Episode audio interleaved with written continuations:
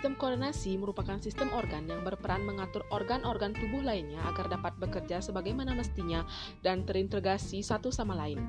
Meski memiliki fungsi berbeda-beda, seluruh organ dalam tubuh terhubung dengan saraf dan darah, dua komponen utama sistem koordinasi.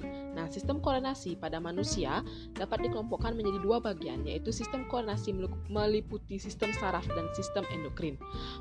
Perbedaan mencolok antara sistem saraf dan sistem endokrin adalah bagaimana sinyal ditransmisikan dari suatu tempat ke tempat lainnya dalam proses regulasi. Unit dasar sistem saraf adalah neuron atau sel saraf, merupakan suatu alat pengubah suatu transducer energi ketika dipicu oleh bahan kimia, panas, tekanan, dan berbagai bentuk energi lainnya, neuron mulai mendapatkan stimulus berupa sinyal elektrolit yang disebut dengan impuls saraf atau potensial aksi. Neuron tidak hanya mendapatkan transduksi energi dari suatu stimulus, tetapi juga menyalurkan informasi dalam bentuk impuls saraf tersebut dan mengkomunikasikannya dengan sel lain dalam jaringan kerja saraf.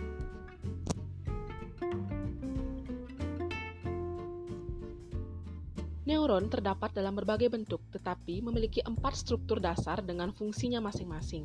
Yang pertama, dendrit, berfungsi menerima pesan. Sebagian besar dendrit berukuran relatif pendek, banyak cabang, sebagai perpanjangan dari e, permukaan sel. Secara keseluruhan, penyediaan sejumlah besar area penerima informasi yang ditransmisikan ke permukaan badan sel yang datang atau tidak datang ke dari akson. Yang kedua ada badan sel, suatu tempat pemelihara seluruh perbaikan sel. Badan sel berisi nukleus atau inti dan bermacam organel seperti yang ditemukan pada sel tubuh lain. Sintesis protein dan sejumlah aktivitas metabolisme terjadi dalam sel saraf ini. Yang ketiga ada akson yang berfungsi untuk menghantarkan pesan. Akson merupakan kabel neuronal yang menghantarkan sinyal dalam bentuk potensial aksi atau impuls saraf dari suatu sel ke sel lainnya dalam sistem saraf. Yang terakhir ada ujung sinaptik yang merupakan ujung akson yang berfungsi menyambungkan komunikasi dengan sel berikutnya dalam jaringan saraf.